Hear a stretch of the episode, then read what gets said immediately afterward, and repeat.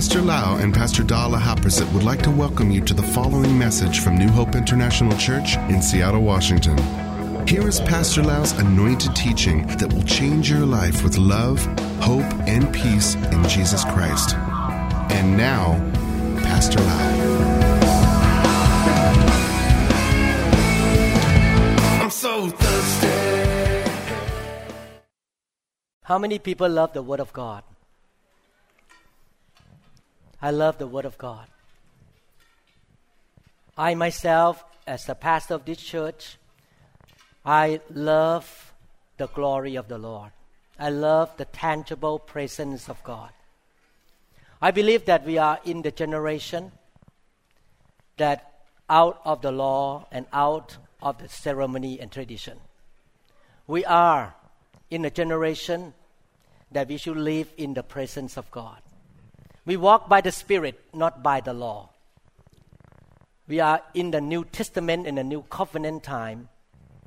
When Jesus died on the cross, the veil in front of the Holy of Holies was torn from the top to the bottom. And the glory of the tangible presence of God came out from that inner room. And it's available to all of us. Therefore, I totally believe that we walk by the Spirit. We don't walk by the law anymore. We are not against the law, but we don't walk by the law. And in the past 20 years, I have learned about the glory. I have learned to live in the glory. I have learned to keep the glory in my life in this church. And I noticed that one of the things that lack in the body of Christ is the tangible presence of God. The church become tradition and religion and just full of ceremony, but the presence of God is not there. I have a conversation with Pastor Da. I noticed that a lot of young people, kids, that grow up in a church, I'm talking about in America, they walk away from the church. They walk away from God, even though parents love God so much. And I believe that one of the reasons because they never encounter God themselves. They have never been in the glory. So they think that going to church is just another option, another thing to do on Sunday. That's why I love the camp to see people get touched by God. I love the revival service because we have more time for people to get touched by God. I want to see young people, old people encounter the presence of God. And not just encounter one time, but also carry the glory. Remember this in the glory, there is everything. There is healing, there is wisdom, there is victory. In other words, you carry His tangible presence everywhere. Is that the way how Jesus walked on earth?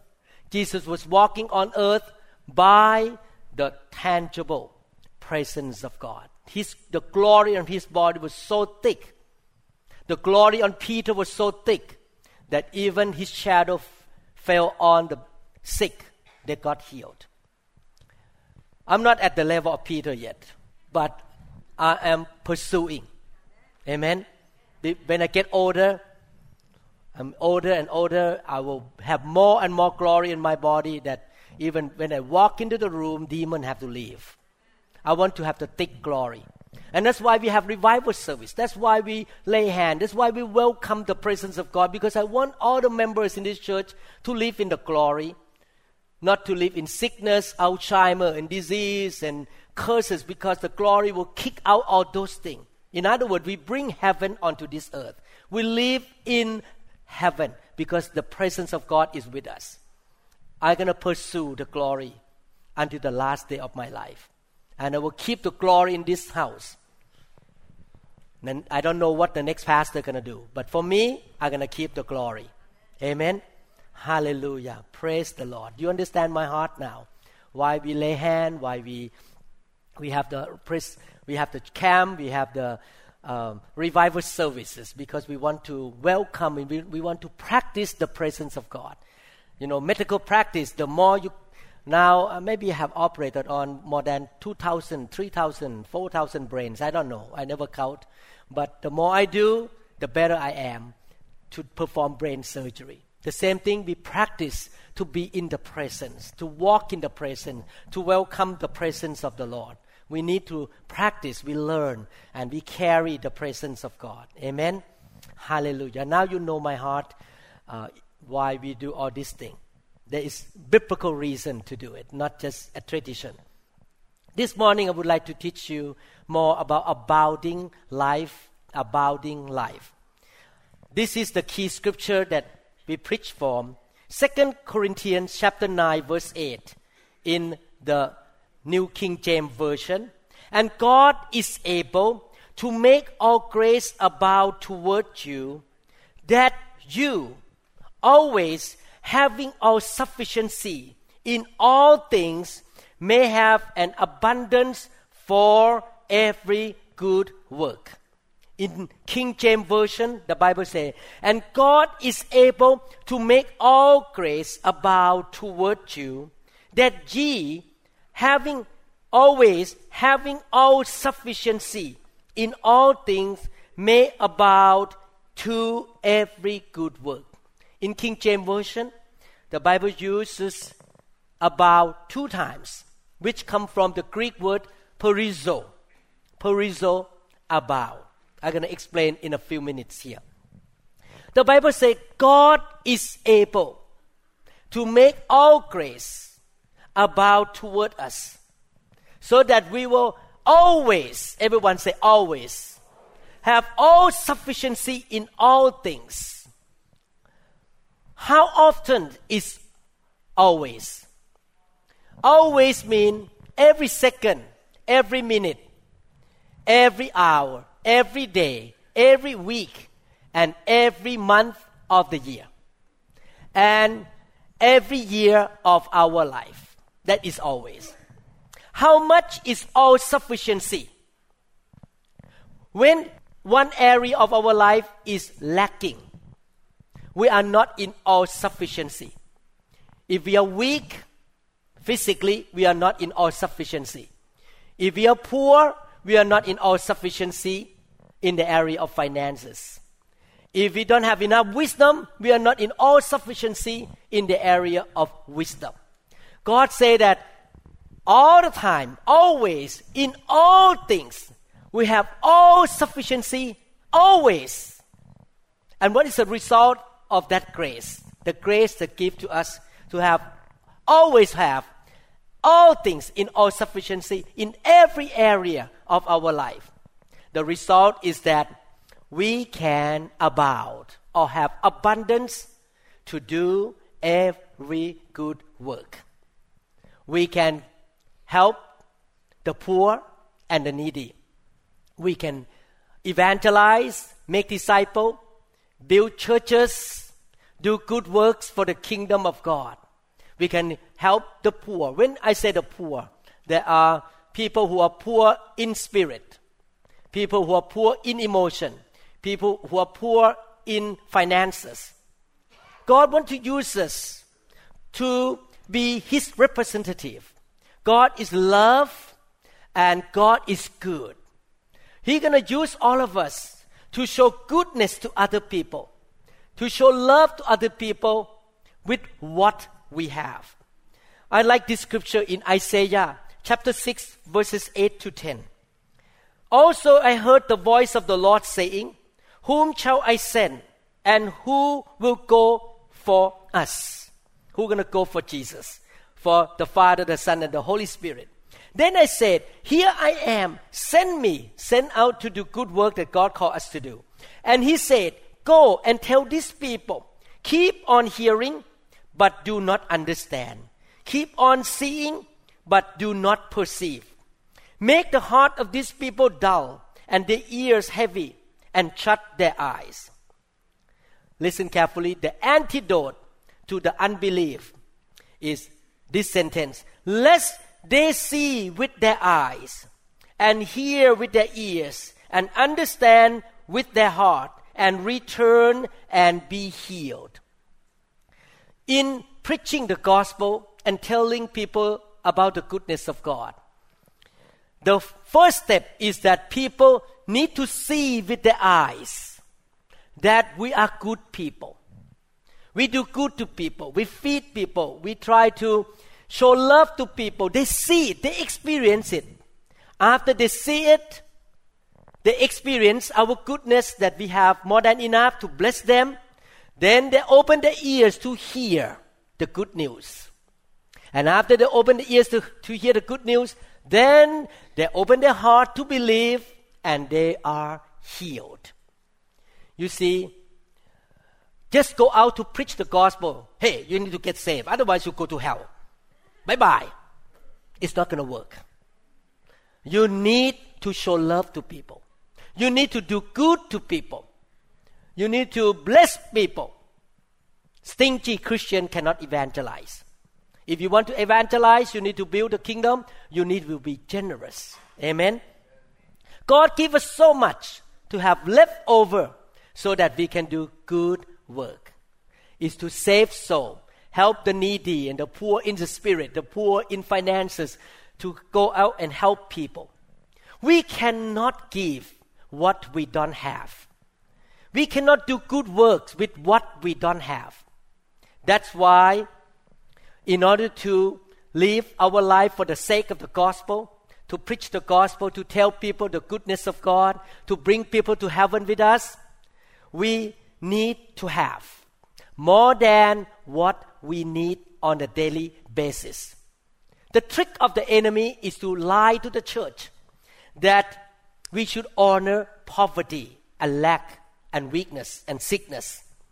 The devil will teach against abundance and abounding life.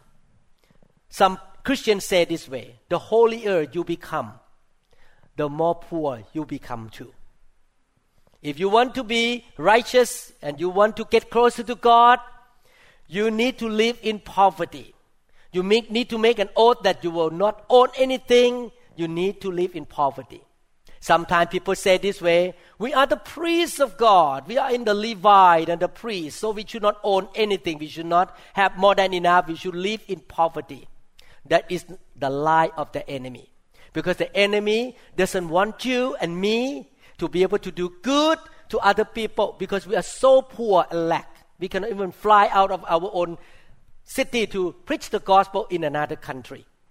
So don't listen to the devil. If I am broke, how my poverty bless you? If you are broke, how can your lacking bless other people? I tell you the truth, one of the reasons that I continue to do two jobs, full time jobs, but this job I don't get paid.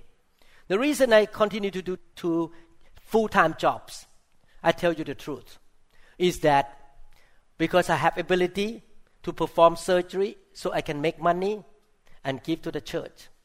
And I can have leftover money to do good, to fly, to do mission work. I don't want to be a burden to this church. I want to be a giver. That's why I continue to work so hard so that I can have more than enough to bless the church and bless the kingdom of God. That's my real motive of continue to do the work like this, to, to do two jobs like this.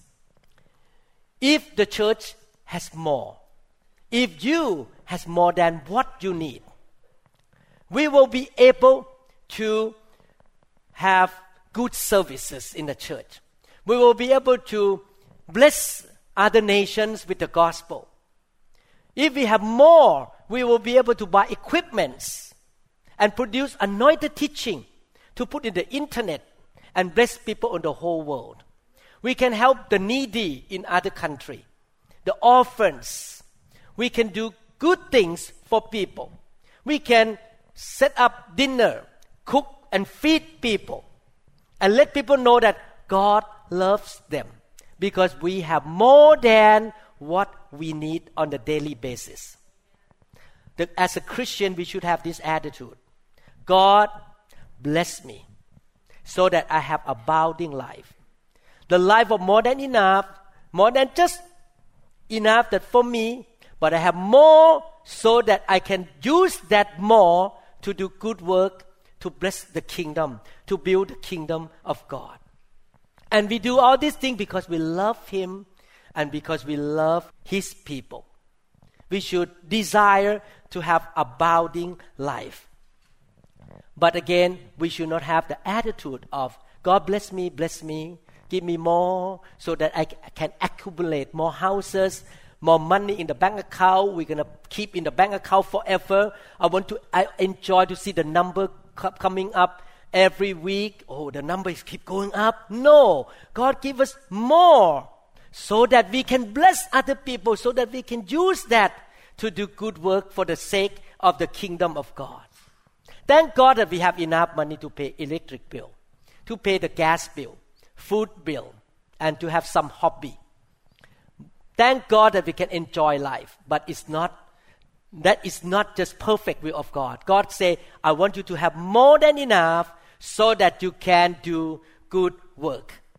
And God can help us to do that, to give us abounding life. The selfish life, to live for yourself, me, me, me, me, me, accumulating things in my own house, in my own bank account. Oh, don't touch me. I will not open my house to bless anybody. I will not do anything for anybody. That life is a miserable life because God did not create mankind to be selfish. God created mankind to be generous and to do good to other people. Amen. It's so wonderful to be able to do good to other people, to bless other people. Actually, I was blessed these past few days. I shared with Pastor Da the principle of sowing and reaping is so real. Last few days, we were spending time in Maui together. This is the first time in 30 years that we just go out, only two of us. Normally, we have kids, grandkids, and friends, big group of people, but this is a dating time between two of us in Maui. And you know what happened? The reason we enjoy so much because one of my patients, she and her husband owns three unit of condos on the waterfront in Maui, and God works in her heart to give me seven days to be there. But I say no, I go to only six days. I don't want to miss church. She was so mad at me that I didn't go six, seven days. So she donated that condo to us, and we stayed there for free. And she's a believer as well. We went out with her for dinner on Friday night, and she was so generous. And I told her that you are the manifestation of the promise of God. I and Pastor Da sow and sow and sow so much. And now we reap because you gave us this time to be together. We have the best vacation with together last week between I and Pastor Da. Because that patient gave us. They sow to the pastor. They, she know that I'm a pastor. She know that I live for the kingdom of God. She sold to us and we enjoy. You see, she has the condo to bless other people like me and Pastor Da we can see here that it's so wonderful to have more than enough to bless other people, even to the servant of God like this. She looked so happy. She was so fulfilled, happy, and satisfied to see that Dr. Lau and Pastor Da got blessed by her giving. Not only that, we took her out for dinner. We want to pay for her. Wow, she was faster than us. She paid before us. I feel so like no, we want to pay tonight, but she paid for us. Oh, this, this couple is, was, so, was so generous to us. Abounding life is the will of God. But the abounding life will not drop on us automatically. In order to have abounding life, we need to have faith and obedience. You have to go after it. You need to desire it not with the covetous attitude, but with the heart to do the work for the kingdom of God. In order to experience what God promised in the Bible, we need to have faith. And we have faith by hearing that subject again and again, by preaching it, by believing it, talking about it again and again. Our church will not see healing if we don't preach about healing. Our church will not experience deliverance if the pastor never preach about deliverance. That's why we have the CD table. I preach about deliverance, about demonology, many years ago. You, you can listen again and again to understand about casting out demons. We preach about healing. That's why we see healing in the church on a regular basis. We preach about planting churches, serving the Lord, having the gift of the Holy Spirit. So we have the gift of the Holy Spirit and we can experience that. We preach it, we believe it, and then we receive it. Faith come by hearing, and hearing of the word of Christ. Therefore, if we never hear about healing, we may not even think about healing. If we never hear about deliverance, we will never even expect deliverance. If we never hear about abounding life, we will never expect abounding life. Matthew chapter 16, 17 and 18 say, And these signs will accompany those who have doubt. Is that right? Those who don't believe? No. These signs will accompany those who believe. And how can you believe? You need to hear and hear and hear. In my name, they will drive out demons. They will speak in new tongues. They will pick up snakes with their hands. And when they drink deadly poison, it will not hurt them at all. They will place their hands on sick people and they will get well. It is a shame if believers don't know about healing, deliverance, prosperity, victory, fruitfulness, living for the kingdom of God, making disciple and miracles. We need to hear all this teaching. And when we are strong in that area, the blessing in that area start to rise up and fall on us and we begin to experience. This is the reality of life, all of us, including Pastor Lau. We may be strong in faith in certain area of life, but we may be weak in another area. That's why we need to listen to the teaching in the area that we are weak in. We need to do our homework. That is to feed our spirit. Thank God for the technology. Thank God for the YouTube. I put a lot of teaching in the YouTube to fight with the pornography in there so that we can have something good in there for people to listen. Thank God for the internet. Thank God for the MP3 and all the machine that we can listen in the car so that we can feed our spirit to have faith in different area of life. Many years ago, I experienced demonic attack in this church. Actually, one lady came into the church and walked up to the stage and began to dance like Hindu god. And I don't, did not know what to do with this lady. She came up and say, "I'm God." Oh, what? This, this is like 20 years ago, and I did not know how to handle this situation myself. The usher had to come and pick her out of the room and sit in another room out there, not in this building. And I was thinking, I need to understand about casting out demons. I began to listen and listen and listen and read the book until I have faith. Now I tell you, when demons see me, they are afraid of me. Because I have faith in deliverance now. I can cast them out easily. I'm not afraid of demons anymore. Why? Because I did my homework. I listen about deliverance again and again and again until I have understanding and revelation and faith in that area. Amen. So we need to do our part. We need to play our part by feeding our spirit. Thank God for the teaching that we can listen in the internet.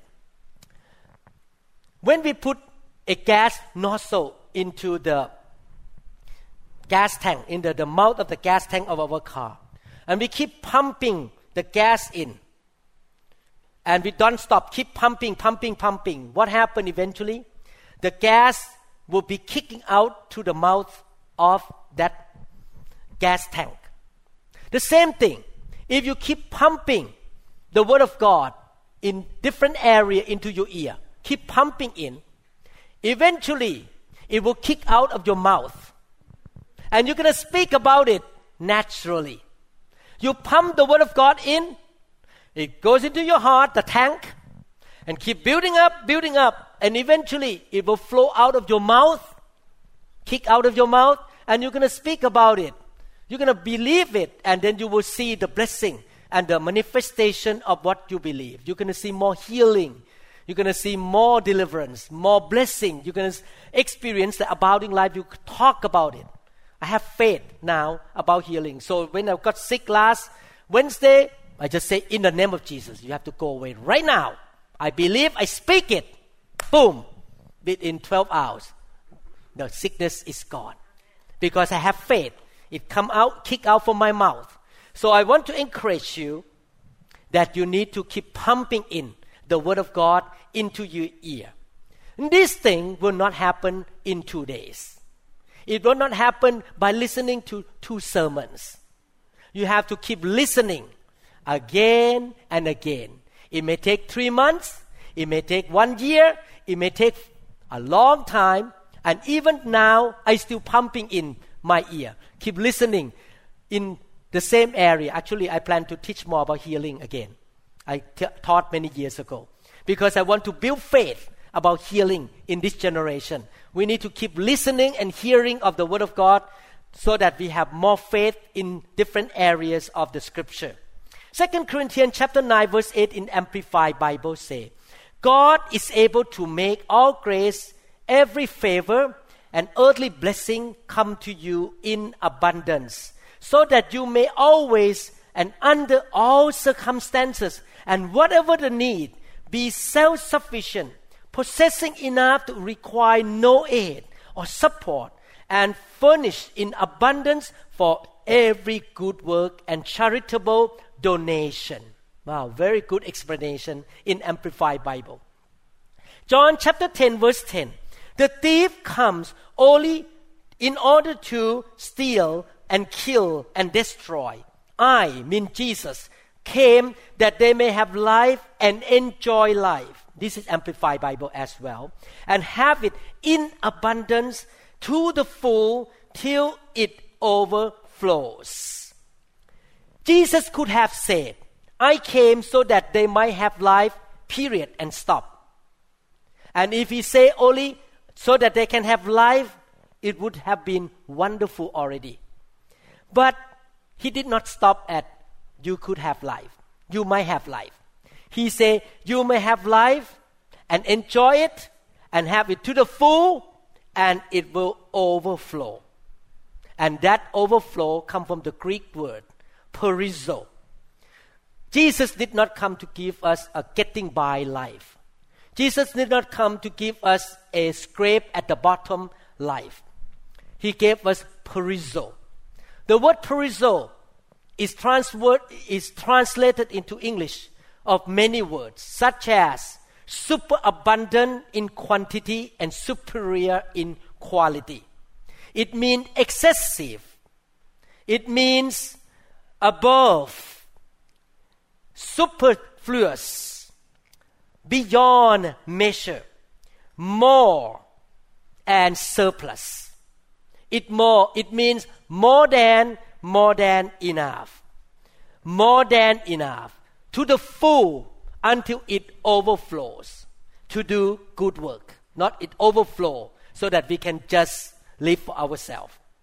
We can enjoy life and we can have more to do the work of the kingdom of God. We can live in the state of surplus by the grace of God. Our God is a God of more than enough and leftover. John chapter 6, verses 10 to 13. Tell everyone to sit down, Jesus said. So they all sat down on the grass slopes. The men alone numbered 5,000. Then Jesus took the loaves, gave thanks to God, distributed them to the people. Afterward, he did the same with the fish. And they all ate as much as they wanted. They ate, they all ate as much as they wanted. After everyone was full, the stomach was full, Jesus told his disciples, Now gather the leftovers, so that nothing is wasted. So they picked up the pieces and filled twelve baskets with scraps left by the people who had eaten from the five barley loaves. Wow, this is the God we worship. From five loaves, two fish, he multiplied, he could feed 5,000 men and also women and kids. And after everyone, the bellies are so full, happy, they have left over 12 basket full of the barley loaves and the fish. Our God is a God of more than enough. Amen. When the disciple got the fish into the boat, the boat almost sank because he is a God of more than enough. I want to tell you, poverty is not of God. Poverty is not the will of God at all. Don't take me wrong, I'm not a prosperity preacher. I'm preaching the word. Amen. I'm not here to get money from you. I'm here to tell you the truth so that you can do the good work. Poverty is not the will of God. Many Christians honor or revere poverty so much.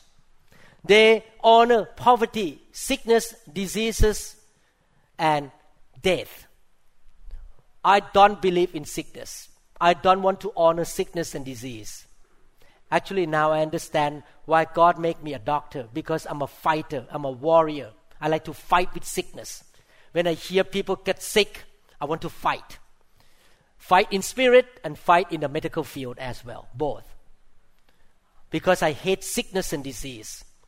And I don't like poverty either. Sickness is everywhere in the world. Poverty is everywhere in the world. Because the world is so full of curses. It's so full of sinners who disobey God. We are living in the cursed world. That's why people face sickness and disease and also poverty and death. Thank God. God can get the glory when He healed the sick. Thank God. When God gets you out from poverty, He get the honor and glory. Thank God when He helped you to repent and get out from sin. He get the glory. But sickness itself, poverty itself, and sin itself, and death itself do not give glory to God. We are against sickness and disease and poverty and sin. They are our enemies. But we believe by the grace of God, He can get people out of sickness, out of poverty, and out of death. Death is our enemy. Sickness is our enemy. It doesn't come from God. So many people in the world died because they don't have enough food to eat or because they don't have enough heat to warm their body. People suffer everywhere due to certain measures of poverty around the world. But God say, I want to make all grace abound towards you, that you always having sufficiency in all things, so that you can abound to every good work. That is the perfect will of God for every single believer who follow Jesus. Amen. Sometimes people say this way I want to be poor like Jesus. I want to become like Jesus. Jesus was poor. No. Look at the Bible, what the Bible say. The Bible did not say Jesus was poor. In fact, Jesus had a treasurer. If you have only $10, you don't need a treasurer. Is that right? You have a treasurer because you have so much to keep the money. Not only that, Jesus and his disciples have so much that they can give to the poor on a regular basis. Jesus was not poor. Jesus was able to help the poor.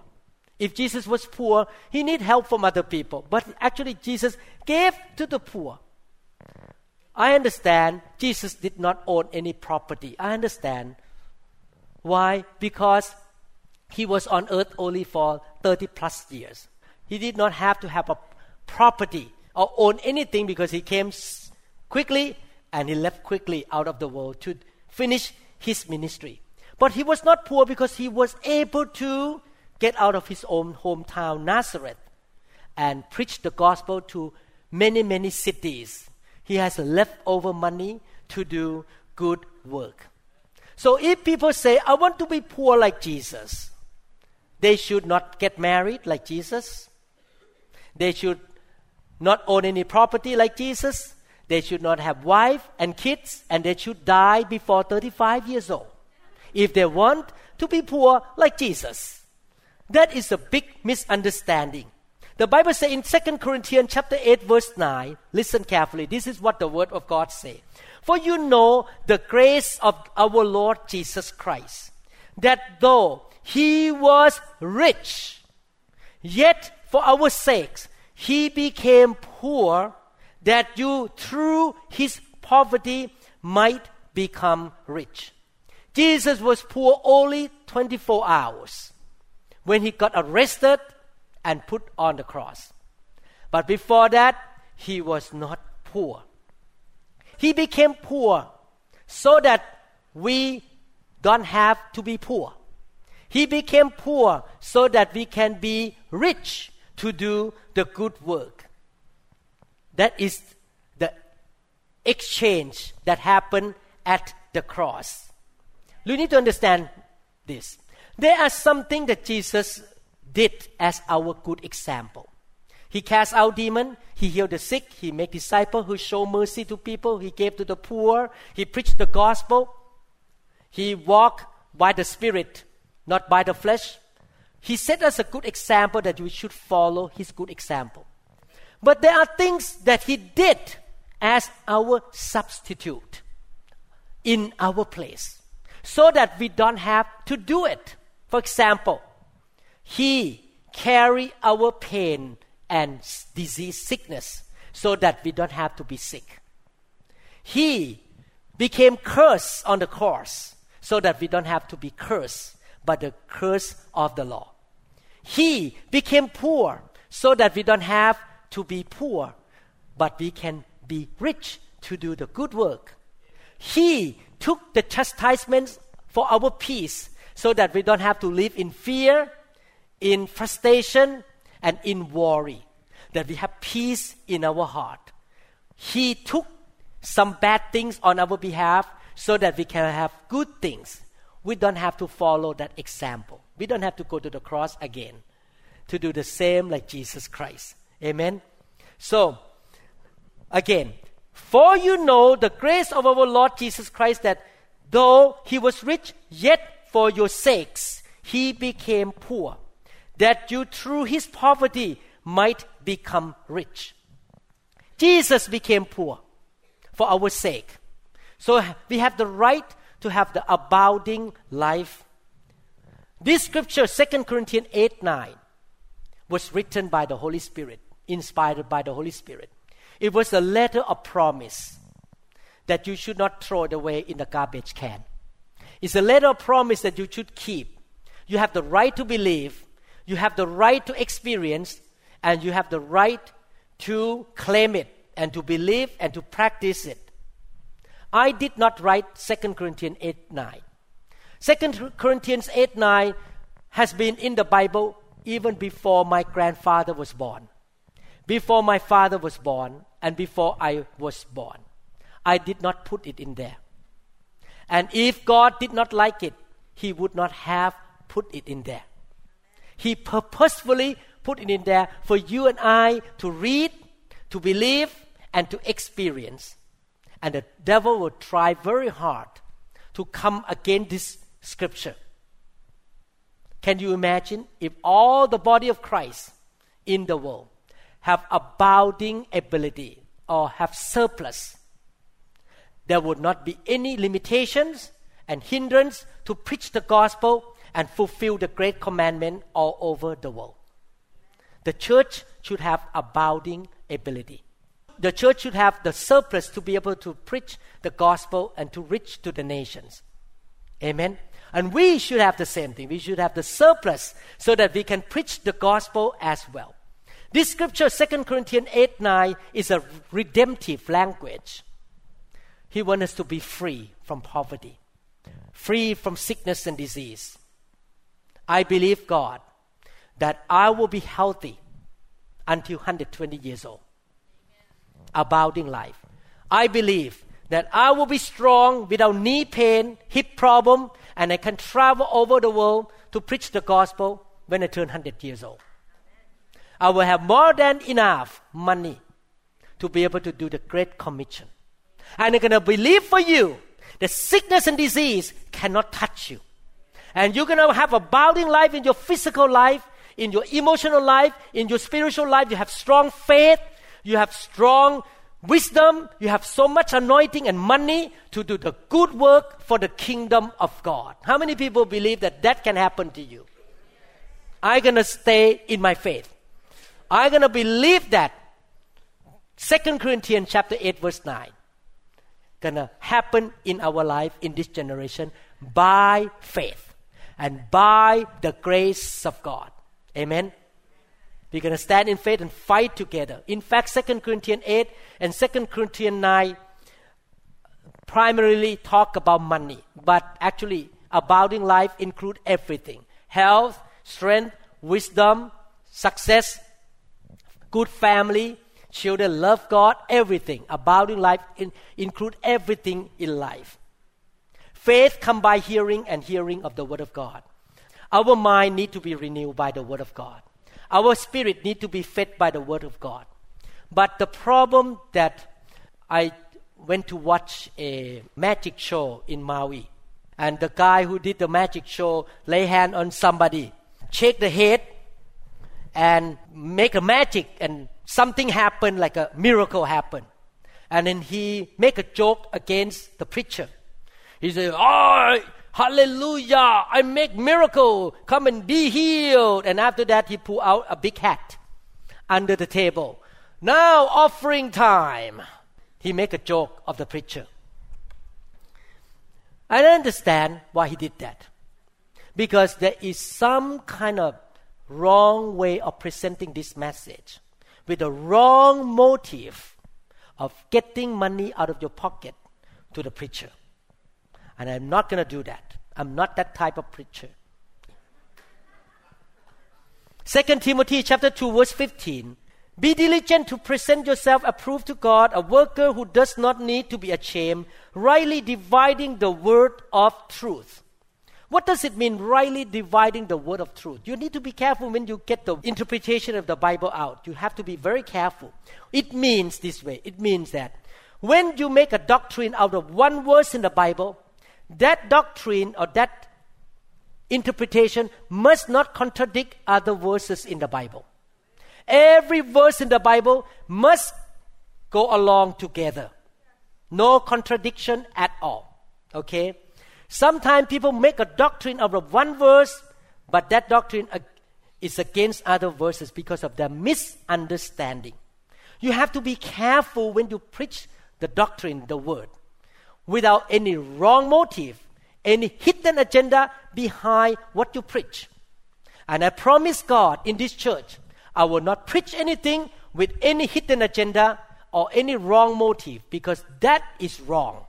That I use the word of God for my own benefit. I will not do that. I'm going to be faithful to the word of God. The scripture always agree with one another in a perfect way. God has been in the universe forever. We are here only a few years. So we cannot judge the word when you don't see the that the word cannot go along. Actually, we misunderstand one verse, and that's why we misinterpret one word. Actually, all the verses in the Bible get along together, and the doctrine must come out from every verse in the Bible. I'm going to read this and finish. James chapter 4, verses 1 to 2. Where do wars and fights come from among you?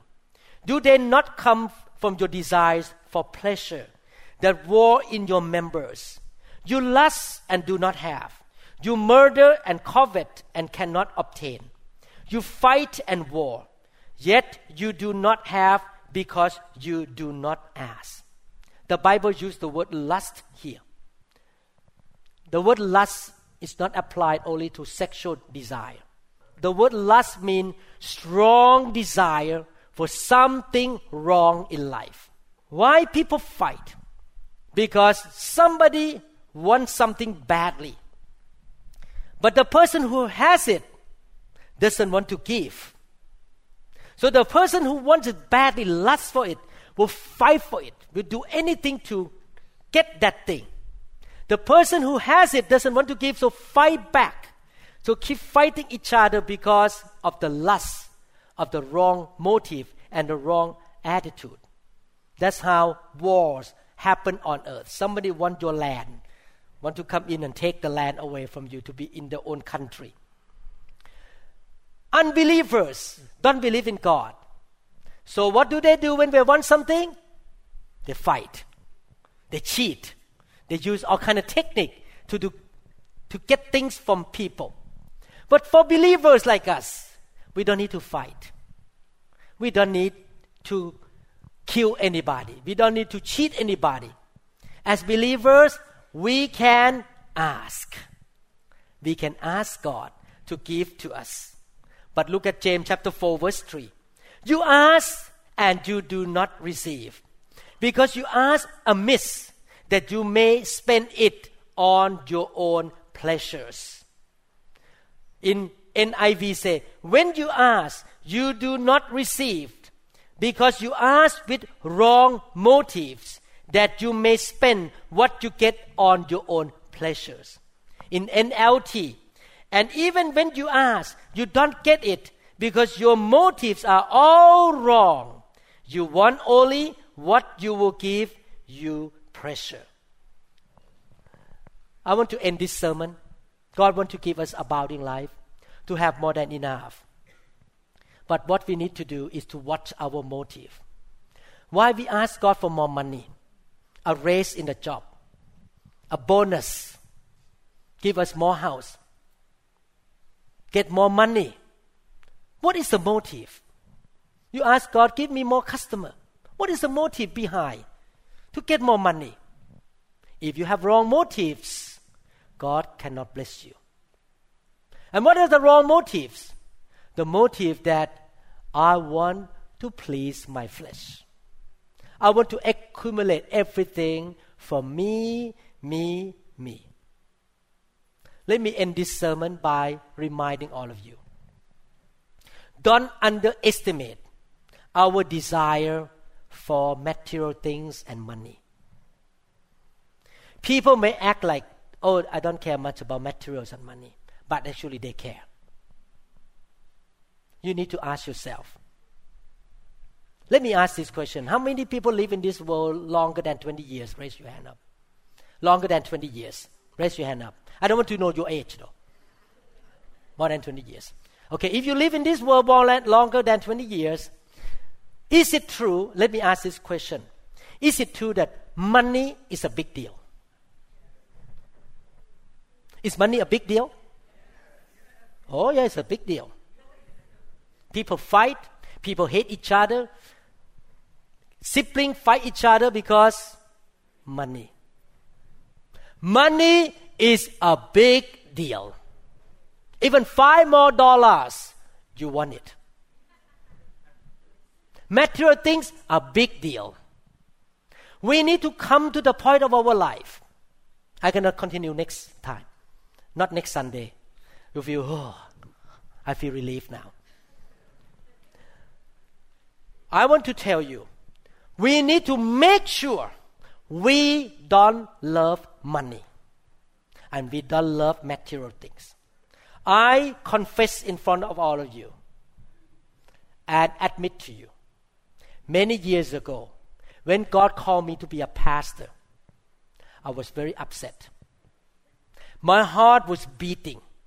Every time I was thinking about being a pastor, I started a church already and think about ministry. I was saying I will not be able to buy a boat, having a nice house on the in the lake. I could not enjoy buying an airplane. Oh, I have to give up money. I have to give up a lot of fun life because I've become a pastor. My heart was beating. I'm serious. I'm, because I love money. I love material things so much, even as a believer. Can you imagine? But thank God for the fire of God. The fire of God burns it away. Now I don't care anymore. I thank God for that condo in Maui, but I'm not attached to it. I thank God for good food, but I'm not attached. I can be fasting for two or three days without eating, and I don't mind. Those material things and money, you have to get it out from your heart. And you can have abounding life anyway. The key is this don't ask God with wrong motive because you are so hungry, thirsty, and covetous for the money. If you are like that, God cannot bless you. And we're going to continue ne- next time. I don't know which Sunday. At the beginning, we talk about, about the life, the abounding life surplus. Now we're going to come to the root how to get to the abounding life. The first thing is your heart, your motive. Making sure money is not a big deal. But the kingdom of God, the name of Jesus, souls, His will, His purpose are the most important thing for us, not money. Amen. Do you get this? In conclusion, today, I'll continue next time.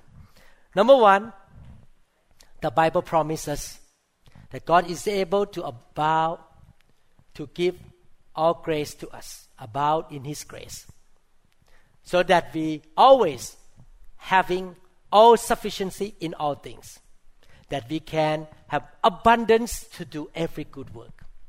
Two, we learn that we should live in this world with a motive of wanting to do good work to the poor, to the needy, to preach the gospel, to build churches, to make disciples, to expand the kingdom of God, to glorify God, to honor the kingdom of God. We should live our life on earth with that purpose in life. We're going to use our car, our house, everything in life for the kingdom of God. Three, we learn that Jesus has given us the right to have the surplus, to have more than enough. He became poor so that we might be rich. And four, if we want that kind of life, we need to watch our motive that we will not go after money. We will not worship money. We will not worship the numbers in the bank account. We're going to use that money and material things that we have for the kingdom, for doing good work. And God gonna flow in more, so we can do more. And flow in more, we can do more. Remember this after we died, we cannot take even one penny with us. We should use everything in our life for the sake of the kingdom. Amen. Father, we thank you so much for reminding your people, Lord. The promise in 2 Corinthians chapter 9 verse 8 and 2 Corinthians chapter 8 verse 9. Thank you, Lord Jesus. You became poor so that we may be rich. We will build our faith to receive this promise that the blessing that come through Jesus will be manifesting in our life, Lord. I pray, Father, every member of this church, every people of God whom I take care of, shall experience the surplus life, super abundant life in every way. And they will not love money. They will live for the kingdom of God. They shall have more than enough, Father, to do good work, to take care of the poor, the orphans, the widows, to preach the gospel, to save souls, to make disciples, to plant churches, to do whatever you call them to do, Father. Thank you, Lord. And we, Lord, are so thankful to you, Lord. We don't deserve the surplus life, but because of your grace, keep us in good health, Give us more wisdom, more anointing, more finances to get the job done for you. Thank you, Father. In the wonderful name of Jesus Christ, we pray. Amen. Thank you, Jesus. Hallelujah. Thank you, Lord Jesus. Hallelujah. If you don't know Jesus Christ, I would like to encourage you to give your life to Him. God loves you so much. That's why He sent His Son to die for you, to be your substitute, to take all the bad things into Him so that He can give you the good things. If you want to do that, you can pray with me. The Bible says, when you believe in your heart and confess with your mouth, you shall be saved. Pray with me. Confess with your mouth. Father in heaven, thank you, Lord. You love me so much. You sent your Son, Jesus Christ, to be my substitute, to die for my death, to become sin for my sin, so that I can be righteous, to take my sickness, so that I can be healthy, to become poor, so that I might be rich, to take rejection so that I can be accepted by you, Lord. Lord Jesus, come into my life.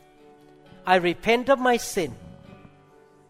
I thank you so much for your sacrifice. You are my Lord, my Savior. You were raised from the dead on the third day. Thank you, Lord Jesus. In your name, I pray. Amen. Hallelujah. Thank you, Lord. Congratulations if you accept Christ today. We trust that this message is ministered to you. If you would like more information about New Hope International Church or other teaching CDs, please contact us at 206 275 1042. You may also visit our website online at www.newhopeinternationalchurch.com. I'm so thirsty.